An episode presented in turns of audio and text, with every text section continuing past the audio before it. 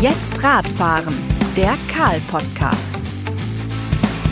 Hallo und herzlich willkommen zu einer neuen Folge des Karl-Podcasts Jetzt Radfahren. Mein Name ist Björn Gerteis, ich bin Redaktionsleiter des Karl-Magazins. Heute habe ich für euch Vassilis von Rauch am Telefon. Vassilis ist Geschäftsführer des BVZF, des Bundesverbands Zukunft Fahrrad. Dieser Verband wurde erst im Juli 2019 gegründet, sitzt in Berlin und möchte sich dort kräftig für das Fahrrad einsetzen. Wie genau das aussieht, welche Ziele der Verband verfolgt, bei wem dieser Einsatz für das Fahrrad eigentlich erfolgen soll, darüber unterhalte ich mich mit Vassilis am Telefon. Hallo Vassilis, erstmal vielen Dank für deine Zeit und bevor wir in die harten Themen einsteigen, eine Frage vorab. Wer ist das eigentlich, Vassilis von Rauch? Ja, hi Björn, danke für die Einladung erstmal. Ähm, ja, ich bin ähm, seit vielen Jahren im Fahrradbereich unterwegs. Ich war, ähm, ich glaube 2008 oder sowas ungefähr, habe ich damit angefangen, Projekte beim Verkehrsclub Deutschland VCD zu machen. Damals als, ähm, ja, da haben wir im Prinzip gesagt, E-Bikes können problemloser sein, wenn es bergauf geht, wenn Wege zu weit sind und so weiter. Das war also noch so die ganz frühe Phase, wo wir, glaube ich, nicht mal ein Zehntel von den heutigen E-Bikes verkauft haben.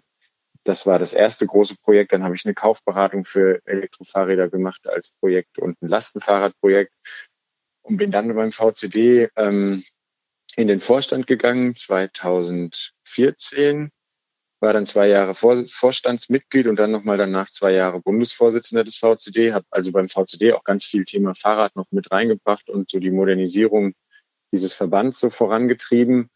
Und ähm, der hat jetzt ein neues Logo, einen neuen Claim und lauter solche Sachen, was halt bei Umweltverbänden ja ganz wichtig ist, dass die auch sich sozusagen an jüngere Zielgruppen wenden und mit dem mit den ganzen neuen Themen Digitalisierung und so anfangen. Das waren so die Sachen, die wir da als Vorstand in den vier Jahren dann so verfolgt haben.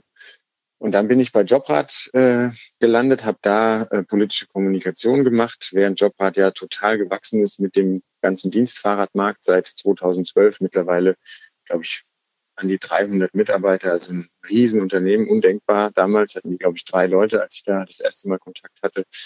Ähm, ja, und beim, beim, beim Unternehmen Jobrad war es dann so, dass wir schon die ganze Zeit gemerkt haben, so hm, irgendwie dieses ganze Thema Dienstleistungen, ob das jetzt Swapfeeds ist oder ob das die ganzen Callabikes, Nextbikes, die Logistikunternehmen und eben die Fahrradleasingunternehmen sind, die haben überhaupt kein Dach.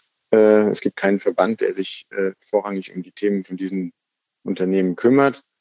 Gleichzeitig passiert im Dienstleistungsbereich ganz viel und ganz viel passiert im Digitalisierungsbereich, auch bei den Fahrradherstellern und bei den Händlern. Und dann hatten wir eigentlich so, eine, so, eine, so einen Punkt, wo wir gesagt haben, wir wollen jetzt nicht mehr immer für uns alleine kämpfen als Jobrad, sondern wir wollen einen Verband gründen, der sich so um diese Themen, die ich jetzt mal so ganz grob äh, angesprochen habe, vorrangig kümmert. Das war mein Projekt bei Jobrad. Ich habe den angeschoben, den Verband, habe ganz viele Unternehmen angesprochen, gefragt, wollt ihr dabei sein? Wollen wir das zusammen machen? Ähm, und dann Verband aufbauen, der sich dann auch von Jobrad löst und eine eigene Identität und ein eigenes Programm ähm, macht. Ähm, und habe da sehr viele positive Rückmeldungen bekommen. Und dann haben wir den letzten Juli gegründet. Und nach einem reiflichen Überlegen habe ich dann den Mitgliedern quasi dem Vorstand, dem Gründungsvorstand vorgeschlagen, dass ich gerne die Geschäftsführung machen würde. Das war anfangs gar nicht mein Plan. Aber dann hat mich das so begeistert, auch die, das positive Feedback von den Gründungsmitgliedern, äh, dass ich dann doch einfach auch weiter betreuen wollte und nicht nur das Ding auf den Weg bringen wollte. Und jetzt bin ich seit November Geschäftsführer des Bundesverbands Zukunft Fahrrad und baue den Verband gerade, vernetzt den Verband und den, wo wir so hingehen, hin können. Und das macht einen Riesenspaß. Und ansonsten habe ich noch ein paar selbstständige Projekte, aber da können wir vielleicht später noch. Genau, lass uns doch erstmal noch einen Moment über diesen neuen BVZF reden. Also es werden die wenigsten werden den Namen schon mal gehört haben. Du hast es eben erwähnt, Bundesverband Zukunft Fahrrad. Was ist denn euer Ziel? Was wollt ihr erreichen? Also ähm, übergeordnet haben wir natürlich ein gemeinsames Ziel mit den anderen Verbänden, die im Fahrradbereich unterwegs sind. Und das ist einfach, dass wir eine Mobilitäts- oder Verkehrswende brauchen, die mit deutlich mehr Fahrrad, deutlich mehr öffentlichem Nahverkehr und weniger Platz für letztendlich Autos und motorisierten Individualverkehr ähm, ja, strukturiert ist. Das ist so das ganz übergeordnete Ziel. Und dann gibt's halt, sagen wir mal, für uns vor allen Dingen den, den Fokus zu sagen, äh, der Bereich betriebliches Mobilitätsmanagement ist noch nicht so richtig weit gekommen. Also da gibt's noch ganz viel Potenzial. Ähm, da ist das Dienstfahrradleasing eine Sache, aber ich denke, dass auch Wege nicht nur zur Arbeit, sondern auch Wege, die, die quasi mit professionellem Zweck direkt gemacht werden, viel mehr mit dem Fahrrad gemacht werden können, mit Lastenfahrrädern oder wie auch immer.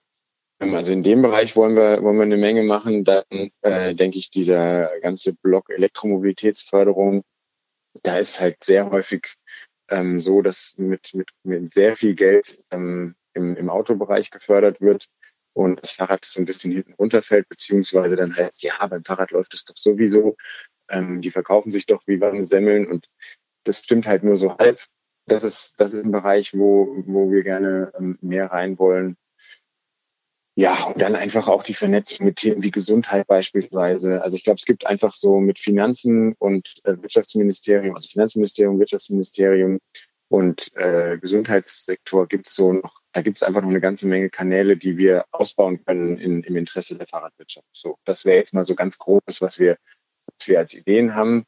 Und ähm, und da fangen wir jetzt an, uns einfach auch zu vernetzen, mit anderen Akteuren zu treffen gucken, wo können sich gemeinsame Projekte entwickeln. Und du hast eben die äh, verschiedenen Ministerien ins Spiel gebracht, sprich die Politik auf den Tisch gesetzt.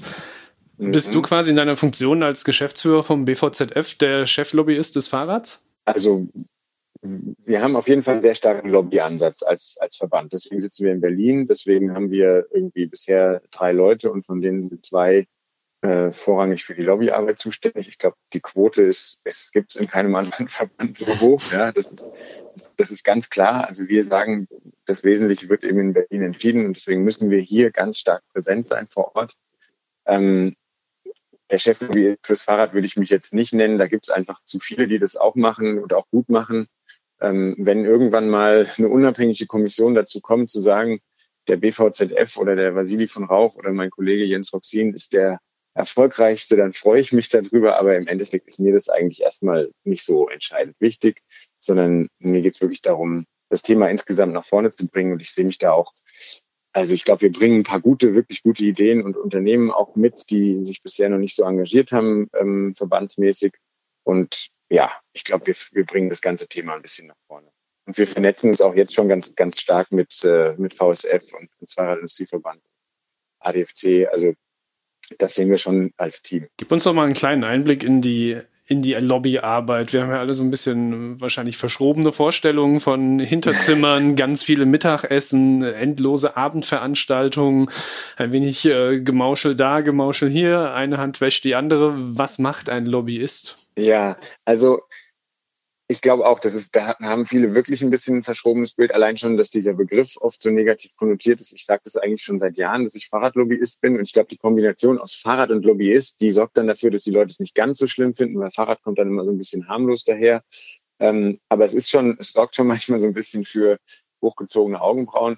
Und ich glaube, der, ähm, der ganz entscheidende Punkt, den man dabei sehen muss, ist, ähm, im Prinzip ist dass ähm, Verbände wie der, wie, der, wie der BVZF oder der Zweirad-Industrieverband ähm, Politik versuchen zu beraten und ihnen sozusagen klarzumachen, wenn ihr gerne Fahrrad fördern wollt, dann macht es am besten so, weil sonst versenkt ihr ohne Ende Geld an falschen Stellen. Ja, das ist eigentlich ein Vorgang, der ist, ähm, der ist nur richtig und vernünftig. Also das, das, es ist einfach so, wenn ich mir, wenn ich mir jetzt einen Abgeordneten durchschnittlichen im Bundestag angucke, der hat so viele Themen, dass der selbst mit einem guten Mitarbeiterstab Schwierigkeiten hat, ähm, das alles auf dem neuesten Stand der Diskussion zu überblicken. Insbesondere dann, wenn der von einer kleinen Fraktion kommt und vielleicht noch, also sagen wir mal jetzt von der Linkspartei, von den Grünen oder der FDP, dann hat er so viele Themen, das kann der gar nicht alles überblicken. Das heißt, der ist darauf angewiesen, dass er ein Netzwerk an Leuten hat, die ihm äh, bestimmte Fakten und Dinge irgendwie vernünftig erklären. So, solange man das in einer transparenten Art und Weise macht, also sprich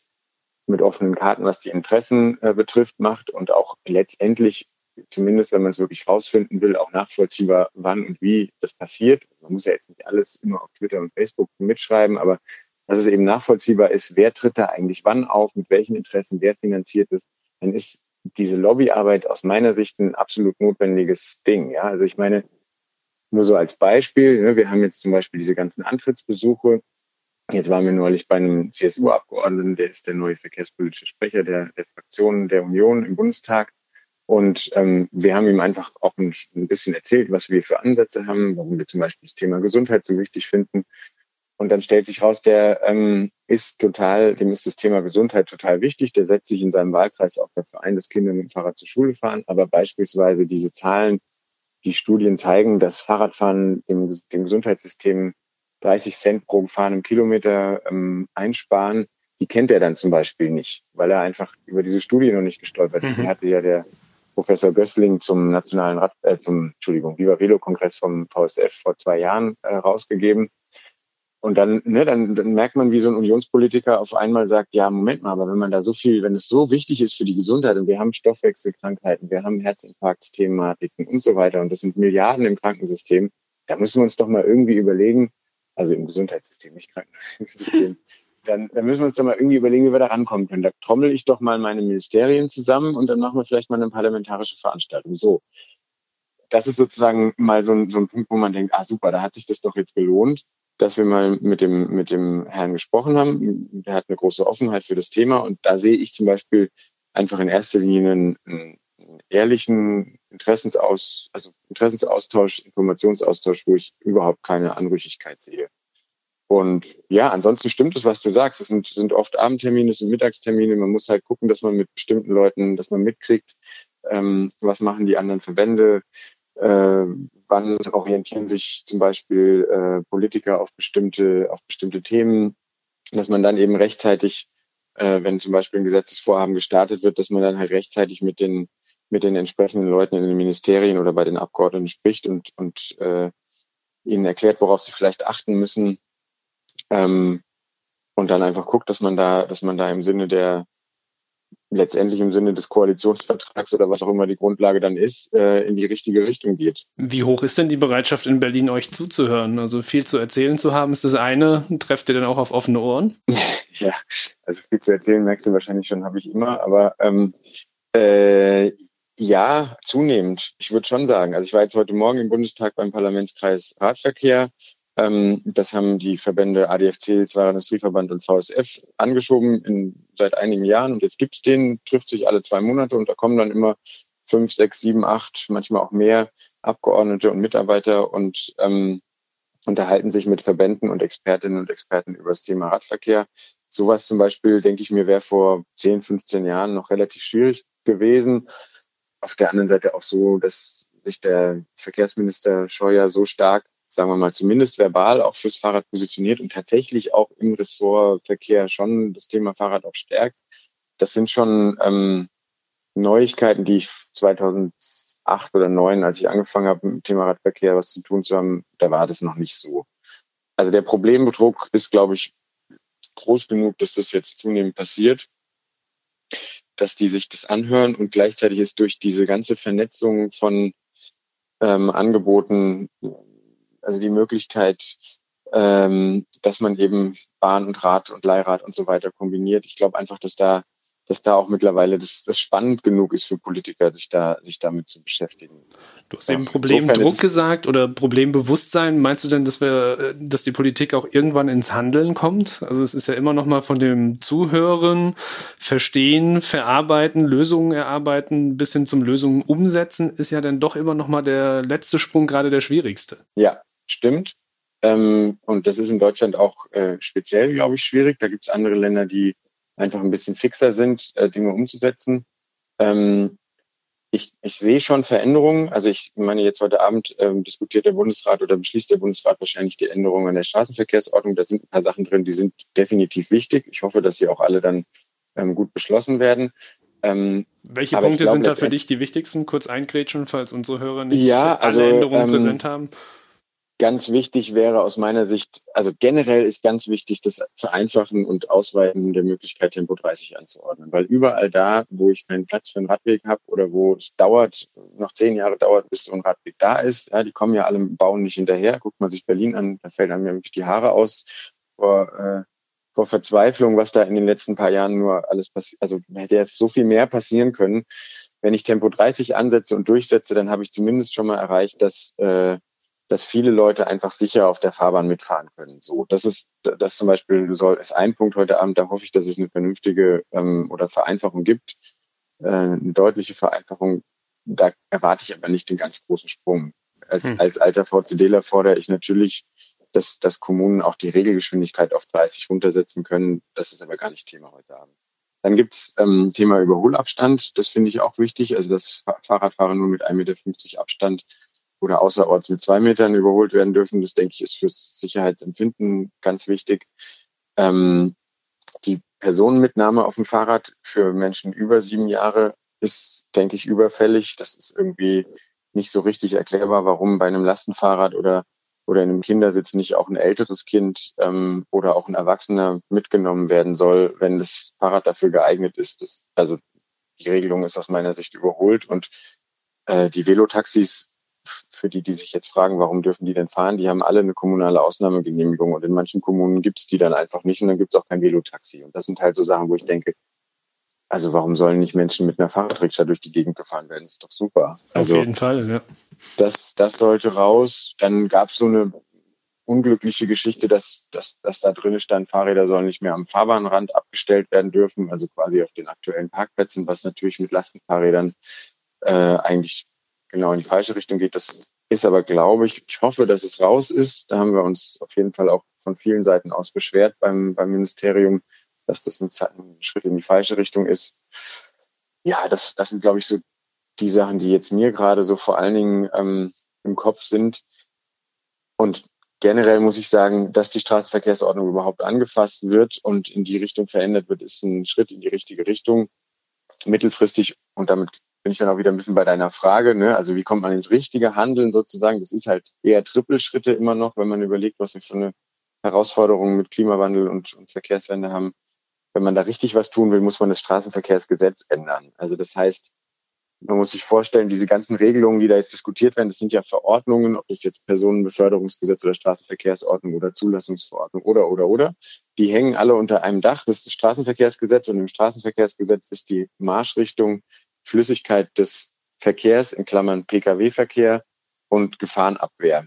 Das heißt, äh, es soll schnell fließen und es soll, es, wird nur da was geändert, wo Unfallschwerpunkte sind. Aber zum Beispiel, wenn man eigentlich eine vernünftige, das ist sowas wie die Verfassung, ja, wie das, wie die, wie, die, wie das Grundgesetz, wie, wie der Verkehr funktioniert. Und wenn man da reinschreiben würde, alle Verkehrsmittel sollen gleichberechtigt sein, es soll die Gesundheit der Menschen, der Klimaschutz und sagen wir mal eine lebenswerte Stadt als Leitbild sein, dann würden auch die ganzen anderen Verordnungen viel leichter umgestaltet werden können. Im Moment ist es so, ich muss quasi als, als Rechts, als, als Straßenverkehrsordnungsveränderer äh, immer gucken, wie kann ich denn das jetzt rechtfertigen, dass ich da Tempo 30 mache, wenn ich eigentlich den Verkehr, den Autoverkehr schnell machen soll nur mit der Begründung von Sicherheitsrisiko Tempo 30 machen kann. Das heißt, ich muss immer irgendwie zeigen, ah ja, da ist ein Unfallschwerpunkt oder ähnliches. Und ich habe immer diese, diese Krücke, die mich halt daran hindert, wirklich was Substanzielles zu verändern. Weil wenn ich sage, ich will da Tempo 30 haben, weil ich brauche ein Niedriggeschwindigkeitsradwegenetz in der gesamten Stadt, dann wird irgendjemand dagegen klagen, weil dieses Niedriggeschwindigkeitsradwegenetz ist nicht zu begründen mit dem, was im Straßenverkehrsgesetz steht. Warum traut sich da niemand ran an das Straßenverkehrsgesetz? Gibt es unter Umständen ähm, Lobbyverbände, die ein wenig stärker sind als die Zweirad-Lobbyverbände? Ähm, naja, das weiß ich gar nicht so genau. Also ich, ich habe der Verkehrsminister hat es tatsächlich, glaube ich, für den Herbst dieses Jahres aufs, aufs Programm genommen. Also es, es soll tatsächlich auch angeschaut werden, das Straßenverkehrsgesetz. Wir haben da beim, ich habe da, als es kurz mal so aussah, dass es Schwarz-Grün ähm, geben könnte vor, vor zwei, drei Jahren, ähm, da hatten wir es mit den, da hatten wir einen relativ weitgehenden Vorschlag schon entwickelt mit dem, damals mit dem VCD noch. Ähm, und da hätte genau das passieren sollen, dass quasi diese Grundlage eben geändert wird. Und ich glaube eigentlich, dass es, es ist halt, ein, es ist halt ein großer Brocken so. Es würde halt bedeuten, dass hinterher die ganzen Verordnungen angepasst werden müssen.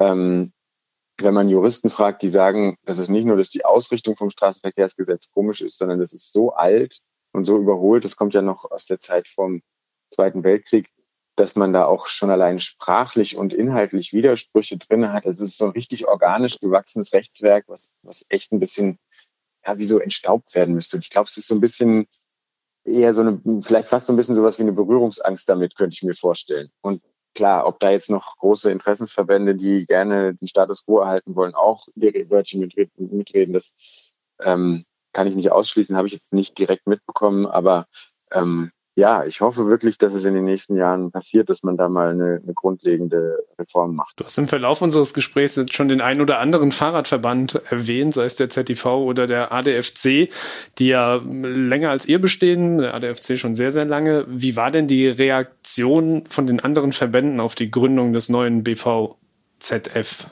Also ähm, der, ich glaube, wir haben am Anfang ein bisschen ähm, Zeit gebraucht, um äh, zu klären, was ist genau unser Schwerpunkt thematisch, was sind die Themen, die wir machen wollen und auch das nochmal ganz deutlich zu machen, dass wir, ähm, dass wir einen kooperativen Ansatz mit den anderen haben. Ich glaube, es ist immer so, es sind natürlich immer handelnde Personen und es kann bei sowas, wenn so ein neuer Verband kommt, dann ist es klar, äh, der neue Verband muss seinen Mitgliedern erklären, warum es uns jetzt?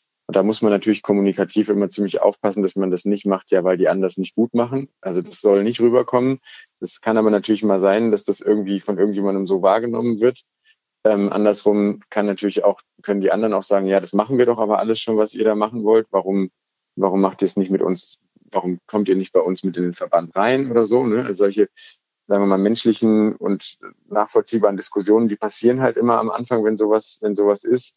Deswegen war jetzt, würde ich mal sagen, erstmal so ein, ähm, ja, so, ein, so eine gewisse Skepsis, aber auch eine Neugier, was wir da vorhaben. Und ich habe eigentlich das Gefühl, nach ein paar Gesprächen, die wir dann geführt haben, mit, mit Albert Herresthal, mit Sigi Neuberger, dem Geschäftsführer vom Zweirad Industrieverband oder auch mit dem ADFC, war dann eigentlich relativ schnell klar, ähm, es geht noch ums Wie. Also wir müssen gucken, wie arbeiten wir zusammen, wie teilen wir uns die Themen auf. Aber prinzipiell, dass es einen neuen Verband gibt, ähm, der sich da ähm, ja kooperativ mit einreiht, ähm, fanden dann fanden dann relativ schnell alle äh, zumindest okay und die meisten sogar gut.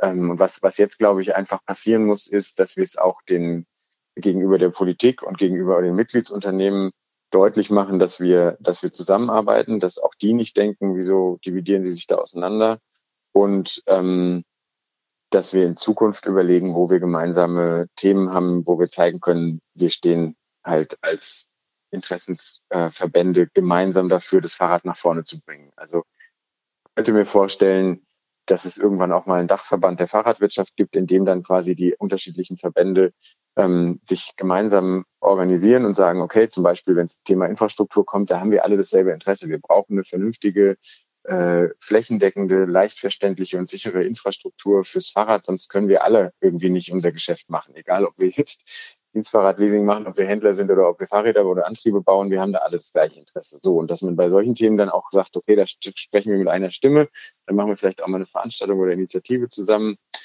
Das, solche Sachen müssen wir jetzt, glaube ich, einfach stark machen. Aber das passiert aus meiner Sicht auch. Also wir treffen uns, wie gesagt, auch regelmäßig. Nächste Woche treffe ich mich nochmal mit den mit dem äh, ZIV und VSF. Und das wollen wir auch verstetigen. Und ich glaube, es wird dann auch kommen, also kann ich auch jetzt schon sagen, es wird sicherlich in den nächsten ein, zwei Jahren auch hier und da gemeinsame ähm, Projekte geben, die wir, die man auch nach außen sehen kann. Zum Beispiel fördern wir jetzt den Viva Velo Kongress auch, der im April ist. Da sind wir schon als Partner mit dabei. Jetzt äh, steht ihr mit dem BVZF ja relativ am Anfang eures Schaffens. Was sind denn für euch Erfolgskriterien? Ähm, also ich meine, wenn man so ein wenn man so einen Verband anfängt, geht es natürlich erstmal darum, die materielle Grundlage zu sichern. Da stehen wir ziemlich gut da. Also wir sind jetzt schon über 30 Mitglieder und es geht, geht gut weiter. Ähm, das heißt, dieses allererste Ding zu sagen, ja, der, der Verband braucht erstmal eine materielle Grundlage, da, da stehen wir, stehen wir vernünftig da. Das läuft echt gut. Und jetzt haben wir uns ähm, verschiedene Themen äh, gesetzt. Also zum einen würde ich wirklich gerne versuchen, dieses Gesundheitsthema äh, nochmal zu, zu verstärken. Also wirklich zu gucken, was ist bei Krankenkassen mit dem Präventionsgesetz, äh, wie kann man die Verknüpfung mit dem Ressort besser machen. Und das ist dann für mich letztendlich auch ein Erfolgskriterium, ob da am Ende ein Projekt bei rauskommt. Also sowas, äh, was dann auch vielleicht eine politische Veränderung bedeutet, was vielleicht auch dann für unsere Mitglieder im Endeffekt mehr Möglichkeiten ähm, gibt, ähm, Geschäfte zu machen und mehr Fahrer, mehr Menschen aufs Rad zu bringen. Ähm, dann ist natürlich Thema Dienstfahrradleasing, weil viele Mitglieder, die wir haben, in dem Bereich unterwegs sind, das abzusichern, weiterzuentwickeln, ähm, da kann es manchmal passieren, dass man das nach außen gar nicht so wahrnimmt. Also dass wir die 0,25 Prozent zum Beispiel jetzt auch für die Fahrräder haben, das waren, waren Dutzende von Gesprächen, die nicht nur der nicht nur wir, sondern sicherlich auch äh, teilweise unsere Mitgliedsunternehmen eben geführt haben. Und dann wurde die Regelung einfach angepasst und nach außen hat es eigentlich keiner so richtig mitgekriegt. Das heißt, mhm. äh, das ist so ein bisschen das Problem mit, mit, ähm, mit Erfolgskriterien bei Lobbyarbeit manchmal, dass wenn sie gut läuft, dann kriegt es vielleicht auch gar niemand mit und es war trotzdem ein Haufen Arbeit. Ähm, aber da wollen wir natürlich dranbleiben an dem Thema Dienstfahrradleasing, auch gucken, wenn andere Länder das vielleicht auch einführen wollen, dass man da vielleicht auch ein bisschen berät und guckt, dass es, dass es gleich so läuft, dass es, dass es in die richtige Bahn geht. Ähm, betriebliches Mobilitätsmanagement ist ein Thema, wo wir ran wollen ähm, wo wir begleiten wollen, dass, dass, dass Betriebe eben es leichter gemacht kriegen, das Fahrrad stärker zu integrieren. Dann eben Elektromobilität. Da bin ich aber noch nicht so ganz klar, wo der direkte Ansatz ist. Also klar, ich möchte gerne, dass es eine, dass zum Beispiel eine Kaufprämie für Cargo-Bikes auf Bundesebene ausgeweitet wird, weil ich glaube, dass dann ein riesen Verlagerungspotenzial drin ist und schon aus Gerechtigkeitsgründen gegenüber dem Auto finde ich es nicht, nicht in Ordnung, dass es da äh, sozusagen so eine kleinteilige Tausende von Kommunen und Bundesländer machen das, aber der Bund macht es eben nur in einer sehr, sehr kleinen limitierten Art und Weise. Das wäre ein Ziel.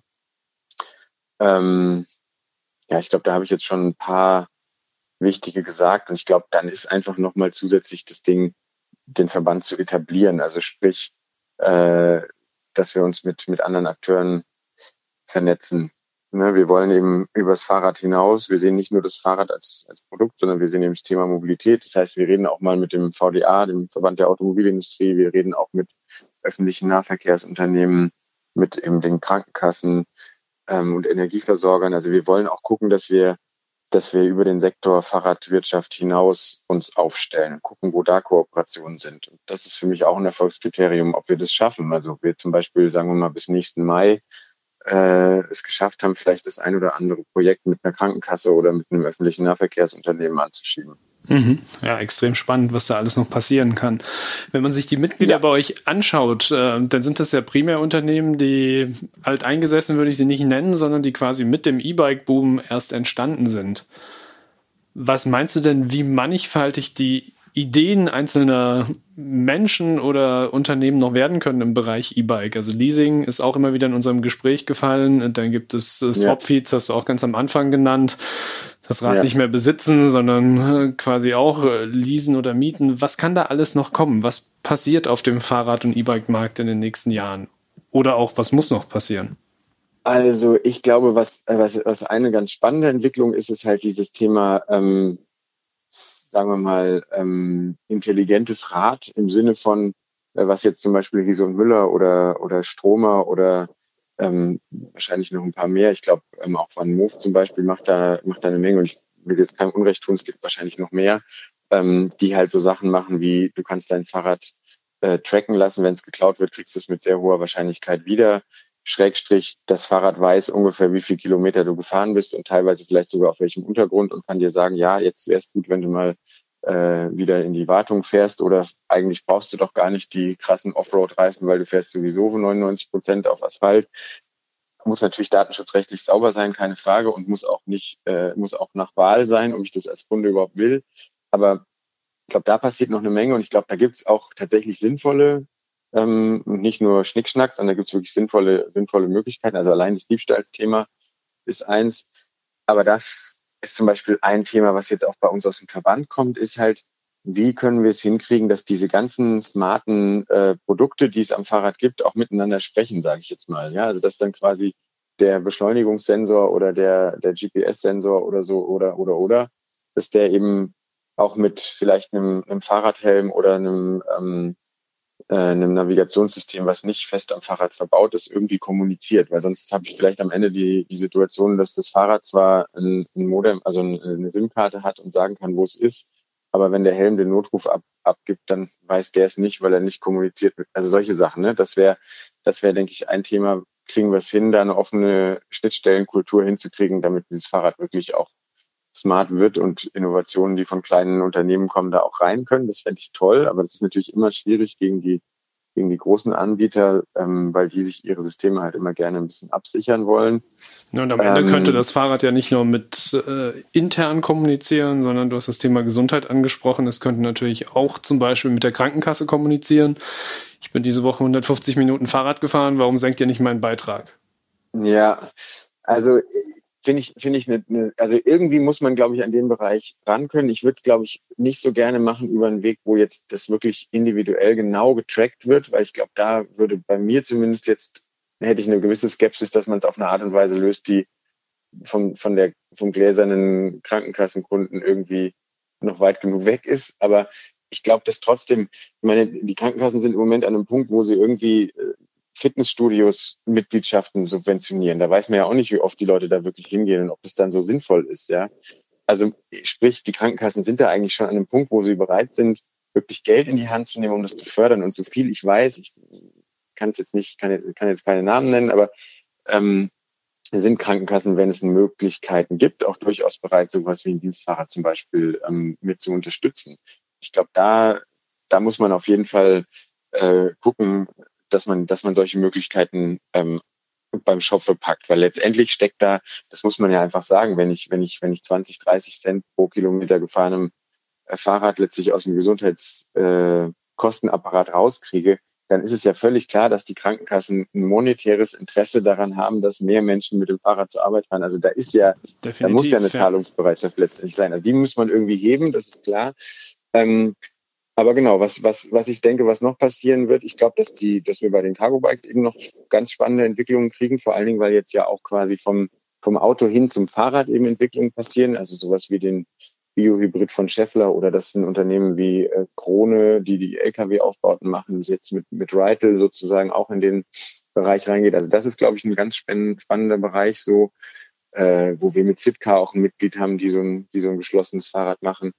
Also Cargo Bikes, denke ich, ist ein großer Punkt. Und was ich denke, was, was jetzt so dienstleistungsmäßig noch ganz spannend ist, sind halt so, ich sag mal, Pay-per-Use-Lösungen, wo ich als Bewohner von einer Wohnanlage oder als mitarbeitende Person von einem Unternehmen oder meinetwegen irgendwie anders über einen, über einen Zugang als vielleicht auch einfach als Flatrate-Kunde ähm, an, ähm, an eine Mobilitätsstation gehen kann und mir ein E-Bike oder ein, Lastenfahrrad oder vielleicht sogar ein kleines Elektro-Carsharing-Auto leihen kann, ohne dass ich eins davon besitze. So, ich glaube, das, das könnte ich mir als ähm, zum Beispiel wohnstandortnahe Lösung oder so in Zukunft ganz gut vorstellen. Da ich, weiß ich, dass auch einige Unternehmen in die Richtung schon denken. Die, die ZDG hat so ein die ZDG äh, so mit dem Sharia-Modell ist ja schon relativ weit, was ja in Köln, glaube ich, zum 1.4. Genau, eröffnet werden genau. soll.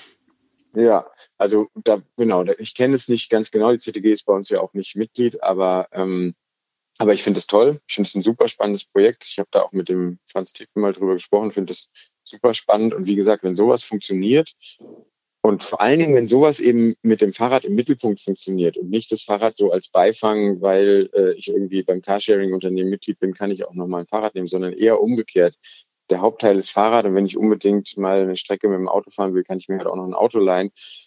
Ähm, dann, dann ist das so eine Entwicklung, die ich, die ich gut finde. Und ansonsten muss ich sagen, also vom, vom, vom reinen Produkt her finde ich die E-Bikes eigentlich schon ziemlich gut. Ich glaube, wir müssen wir müssen vor allen Dingen gucken, dass die, dass die Cargo Bikes für den professionellen Einsatz ähm, gut integriert werden, also dass die ihre Potenziale im innerstädtischen Lieferverkehr und, und so schaffen. Da braucht man halt wirklich professionellen Service, da braucht man Top-Aufbauten und so weiter. Und da würde ich mir eigentlich auch wünschen, dass die Politik sei es durch Prototypenentwicklungsförderung oder ähm, dadurch, dass sie wirklich mal dafür sorgt, dass, dass, dass ähm, ja, Zustellunternehmen nicht mehr als Teil ihres Geschäftsmodells Falschparken machen können, ähm, ja, dass sie dadurch eben Impulse setzt, dass, dass, dieses, dass diesem Thema so der Durchbruch gelingt in den nächsten Jahren. Mit wem musst du in Berlin unbedingt noch über das Thema Fahrrad reden? Hast du eine Person ganz oben auf dem Zettel, die entweder nicht will oder noch nicht äh, Zeit gefunden hat, mit dir zu reden? Ähm,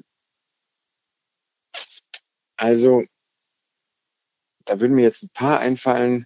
Wir Meine, haben noch Zeit. Ich, ja, okay. Also ich glaube, meine, da waren wahrscheinlich schon viele Leute, aber ich glaube, was, was so in der, im, im, mit Berlin und dem Mobilitätsgesetz passiert, das finde ich eigentlich gerade wirklich ein bisschen schade. Da hätte ich mir echt mehr versprochen. Da würde ich gerne mal mit dem Bürgermeister drüber sprechen, mit dem Herrn Müller und gucken, ob man da nicht nur mal schauen kann, was da in den nächsten zwei Jahren vielleicht noch passieren kann, damit man, ähm, damit man da noch äh, ja mit, mit einem gut erhobenen Haupt ins Ziel kommen kann. Und ansonsten ist klar, Fahrrad ist, muss Chefsache werden, ja. Das heißt, oder Chefinnensache. Äh, ich würde natürlich auch gerne mal mit Angela Merkel über das Fahrradfahren reden. ähm, weil, ja, ich habe das Gefühl, die ist eigentlich, äh, ist eigentlich offen für, für, für viele Sachen und hat mich an, an einigen schwierigen Punkten politisch hat sie mich eigentlich eher positiv überrascht. Und ähm, klar, mit der würde ich da gerne mal drüber sprechen. Vielleicht komme ich ja noch dazu in den nächsten zwei Jahren. Ähm, genau. Und ansonsten muss ich aber sagen, äh, das, das Überraschende eigentlich in den letzten eineinhalb Jahren äh, ist, dass es eigentlich fast nicht vorkommt, dass jemand nicht mit uns reden will. Dass eigentlich fast alle für das Thema offen sind und das hören wollen, was man da, ähm, was man da zu sagen hat. Tatsächlich ähm, habe ich eher das Gefühl, wir müssen einfach mehr, ähm, wir müssen einfach mehr auf die Unternehmen zugehen. Äh, nicht auf die Unternehmen, Entschuldigung, auf die Politik. Auf die Politik. Ähm, das ist, es ist eigentlich, ist eigentlich eher die, die Informationen, ähm, ist eigentlich eher die Informationen wirklich dann an den richtigen, bei den richtigen Leuten anzubringen. Es ist einfach, es ist einfach letztendlich wie ein Handwerk. Man muss wirklich viel Zeit investieren. Man muss gucken, dass man zu den richtigen Zeitpunkten eben die richtigen Leute anspricht und mit, mit guten Fakten und guten Argumenten, ähm, die dafür begeistert, dass sie mit dem, was man da anbietet, sich profilieren können, gute Politik machen können und so weiter. Und es ist einfach wie gesagt, das ist letztendlich, ja, ich finde es manchmal wirklich fast, das hat schon so einen Aspekt von Handarbeit, dass man echt gucken muss, da in einem bestimmten, in einer bestimmten Intensität einfach ähm, freundlich, aber bestimmt immer wieder aufzutauchen. Und, und das ist auch der Grund, warum ich mir so sicher bin, dass es das eigentlich kein Problem ist, dass da jetzt noch ein neuer Verband ist, weil da sind wir mit dieser Gruppe an Menschen, die kannst du an, ja, lass es zwei Hände sein, an denen du es abzählen kannst, wer da wirklich für die Fahrradwirtschaft im in Berlin unterwegs ist. das ist im Vergleich zu anderen Wirtschaftsbereichen ganz sicher nicht viel. So, da ist echt noch Luft. Wir können auf jeden Fall noch mehr werden. Dann würde ich sagen, da wünsche ich dir, dem Verband und vor allem auch allen Fahrradfahrern und von allen Fahrradfahrern wünsche ich dir viel Erfolg, auf dass du das Fahrrad ja. in Berlin weiter gut vertrittst, nach vorne bringst und bedanke mich für die Zeit, dass wir jetzt doch knapp äh, eine Dreiviertelstunde telefonieren konnten und äh, ja, wir werden gespannt beobachten, was in Berlin alles vor sich geht. Danke, Vasilis. Ja, vielen Dank auch äh, für die Gelegenheit und vielleicht können wir ja in einem Jahr mal gucken, was aus den Zielen geworden ist. Ich wäre auf jeden Fall gespannt. Ja, sehr, Und, sehr gerne. Ja, das Angebot nehme ich direkt an. Cool. Dann Dankeschön. Bis bald. Das waren spannende Einblicke, die uns Vasilis von Rauch in den knapp 40 Minuten geliefert hat. Entschuldigt an dieser Stelle noch einmal die nicht immer überragende Tonqualität. Wir haben das Gespräch am Telefon geführt und aufgezeichnet. Ich würde mich freuen, wenn ihr unseren Podcast abonniert und auch für aktuelle Infos uns auf Facebook und Instagram folgt. Wenn ihr Ideen habt, Themenvorschläge oder auch Kritik, freue ich mich über eine E-Mail an podcast.karl-magazin.de. Bis zum nächsten Mal. Passt auf euch auf, euer Björn.